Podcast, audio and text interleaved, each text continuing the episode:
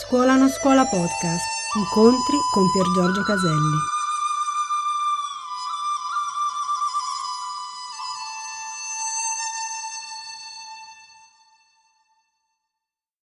Oggi vorrei riprendere il discorso che abbiamo iniziato ieri, e cioè il fatto dello schermo non toccato dal film che proiettiamo.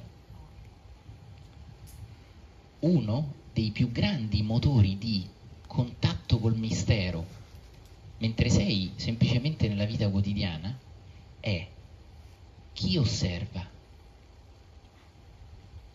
Ascolta bene, io ora ti chiedo di portare l'attenzione al braccialetto. Fallo, o a un sasso, o a un piede, eccetera. Come sai di aver portato l'attenzione al braccialetto? Non è una supercazzola. Permettimi, cerca di essere attento. Io porto l'attenzione al braccialetto. La mia attenzione va al braccialetto. Ma c'è anche un'altra attenzione che osserva la mia attenzione che va al braccialetto. Altrimenti non saprei di aver portato l'attenzione al braccialetto. Che vedo le facce da quadri di Picasso, vorrei riportare l'attenzione ancora a questo. Io porto l'attenzione a una cosa e dipende dal mio voler portare l'attenzione a una cosa. È un'ottima pratica. Ti invitiamo a praticarla pochi minuti tutti i giorni. Però questa pratica ti porterà a qualcosa che è puro mistero, inspiegabile. Che cosa osserva il tuo osservare?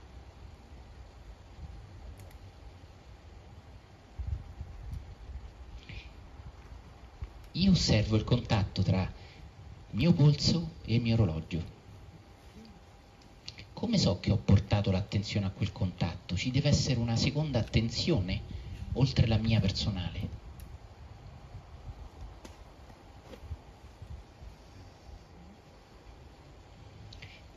Noi siamo educati a essere completamente persi nella persona. La persona fa questo, la persona fa quello come so, per esempio, che io mentre metto eh, delle verdure in forno mi scotto la mano? Ah, semplice. Io sento la mano che brucia. Chi è quell'io che sente la mano che brucia? Guarda, sarò ancora più banale, come ho fatto in un teatro a Brescia. Accorgiti del vento nei, nei, negli alberi tu senti questo suono grazie alle orecchie, ma la consapevolezza di questo suono è nelle orecchie? Tu potresti dirmi dov'è la consapevolezza del vento negli alberi? È intorno alle orecchie, è nel mio pollice sinistro, è a Kathmandu, è nel Buddha d'oro che è il mio maestro, Dov'è?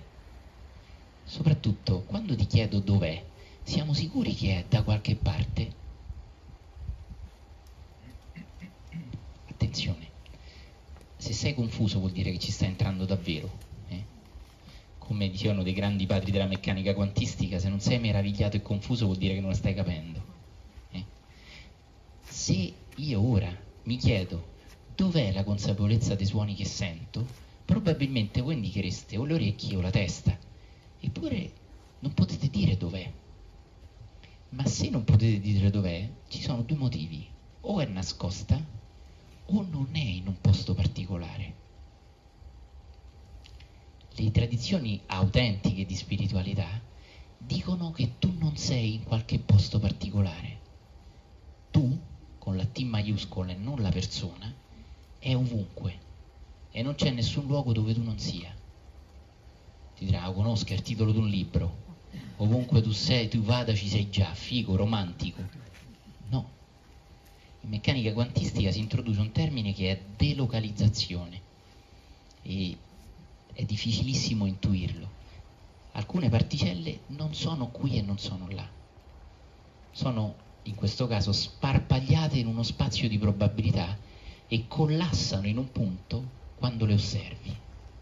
Adesso non vorrei complicare troppo le cose. Ebbene, se vale per una particella, i maestri dicono da secoli che la coscienza che tu sei, che non si incarna, non è da qualche parte sì e da qualche parte no. Che cosa è da qualche parte? La personalità. Che cosa osserva la personalità? Sono agitato. Attenzione bene.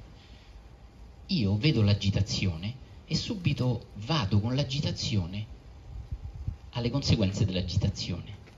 Ma non vado mai a monte e mi chiedo come so che sono agitato. Cercate di seguire. Io entro la notte in cucina bere un bicchiere d'acqua e improvvisamente lì cucio nudo.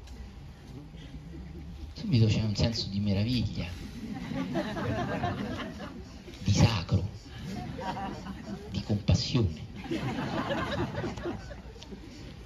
Ma non mi chiedo e mi perdo nel fatto, ma che stai a fare qua? Ok?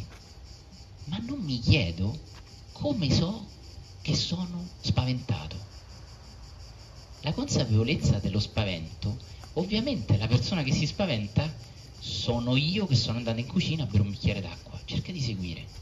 Ma la consapevolezza dello spavento non è in cucina, meglio, non è solo in cucina.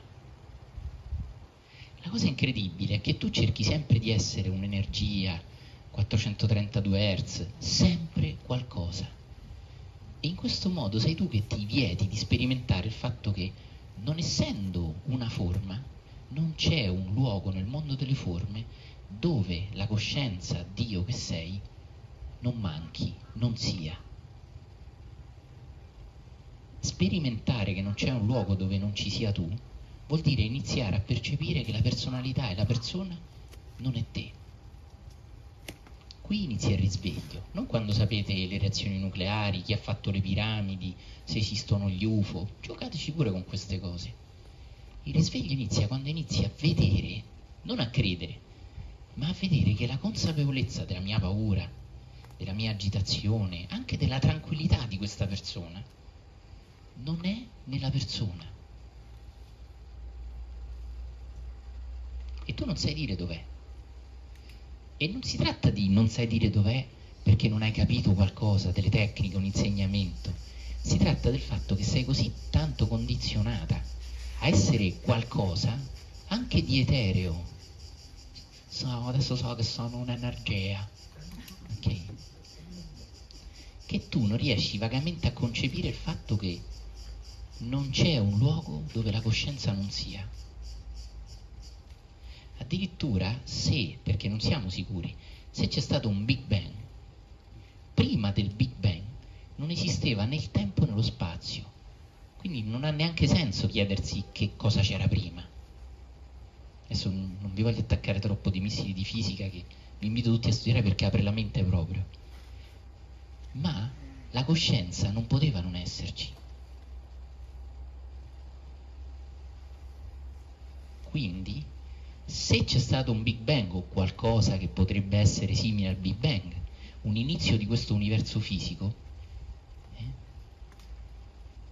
se c'è, permettetemi di dirlo così, qualcosa con la Q maiuscola che non ha un inizio, doveva esserci dell'esistenza del tempo, cioè prima della possibilità di dire prima o dopo. Avete già sentite queste parole? Sì, prima che Abramo fosse, dice Gesù, io sono. Curioso che i preti quasi mai citano queste parole a messa, perché poi gli tocca di due cose su sta cosa. È meglio quando siete buoni, siete bravi, eh, su queste cose non si sbilanciano, ok? Meglio, c'è un altro passo, tanto tutti buoni. Eh a Gesù dicono, oh, perché era sempre pieno di rosiconi intorno, ma che sei più grande d'Abramo? Ma chi ti crede d'essere? Vi ricordate quel tratto del Vangelo? E Gesù non dice, guarda, sono meglio io, Abramo aveva la laurea, io ho il master. Eh, Abramo era bravino, però, capite? Gesù porta semplicemente l'attenzione non a Gesù in quanto persona, che è nato da Maria, eh? con la barba, con i capelli lunghi, con un portamento nobile, eh? ma all'essere che è, che cos'è nell'esoterismo ebraico Abramo? L'inizio di tutto, non una persona. Cioè Abramo è il padre della vita, è per un ebreo quello che per la fisica è il Big Bang.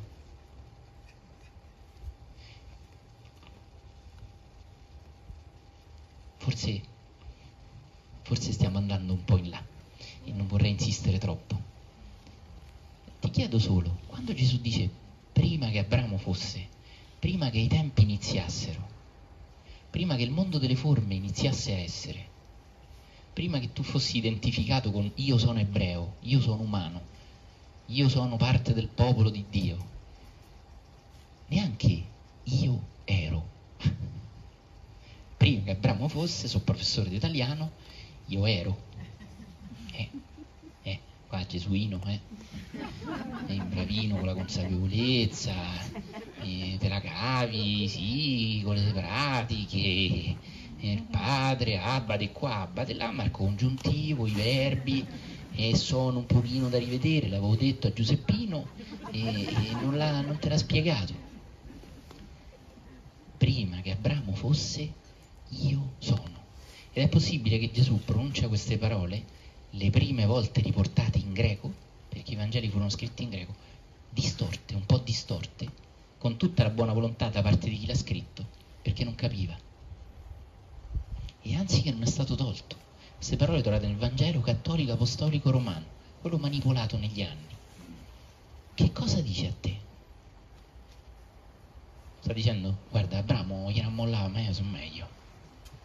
È un ego di un maestro? O piuttosto sta parlando che chi siamo, l'essere, che non è diviso in tu sei, io sono, noi siamo, ma io sono, cioè un'unità organica, tutt'uno, che non è separata in me e in te, Ecco perché i mistici non dicono mai noi siamo, ma sempre io sono o colui che è. Perché Gesù parla di qualcosa che è, non era, è prima della nascita dei tempi, del mondo delle forme, mi sembra assurdo, del Big Bang, che è Abramo, 2000 anni fa nel mondo degli ebrei, cioè il padre, l'alfa di tutto, da cui tutto è partito. E se anziché essere parole per pochi mistici, dopo che hanno studiato tanti segreti esoterici, fosse un'indicazione pratica che tu puoi realizzare senza studiare mille cose esoteriche, e cioè che sei troppo preso nel cercare di capire chi sei, una persona, una persona in pace, un'energia, una luce, una gemma, eh, un raggio blu. Una volta una persona disse ora so, sono un raggio blu eh, tu non capisci la mia tradizione, il raggio blu è meglio di quello verde. Sì, sì, no. Un raggio blu ha sempre una causa, un emettitore, un laser. Conosci qualcosa che è privo di causa, cioè che esisteva prima della prima causa, cioè che non è nel gioco di causa-effetto Gesù dice prima di Abramo io sono e il Buddha chiama il mistero del misteri il senza causa, il non nato. Che cosa vuol dire non nato? Che non c'è un seme che l'ha fatto nascere, non c'è una causa che ha causato la sua nascita. Abramo è la causa nell'ebraismo del mondo delle forme, è la causa prima, ma è ancora una causa. Prima della causa c'è qualcosa ed è ciò che io sono, dice Gesù. Eh, il raggio blu, che è sempre qualcosa che mentalmente puoi capire che ha un colore e che ha una forma rettilinea come un raggio, che quindi è sempre una forma e che ha una causa. Per fare un raggio blu hai bisogno di un diodo laser di un emettitore di quella certa frequenza che l'occhio riconosce come blu. Non insisterò.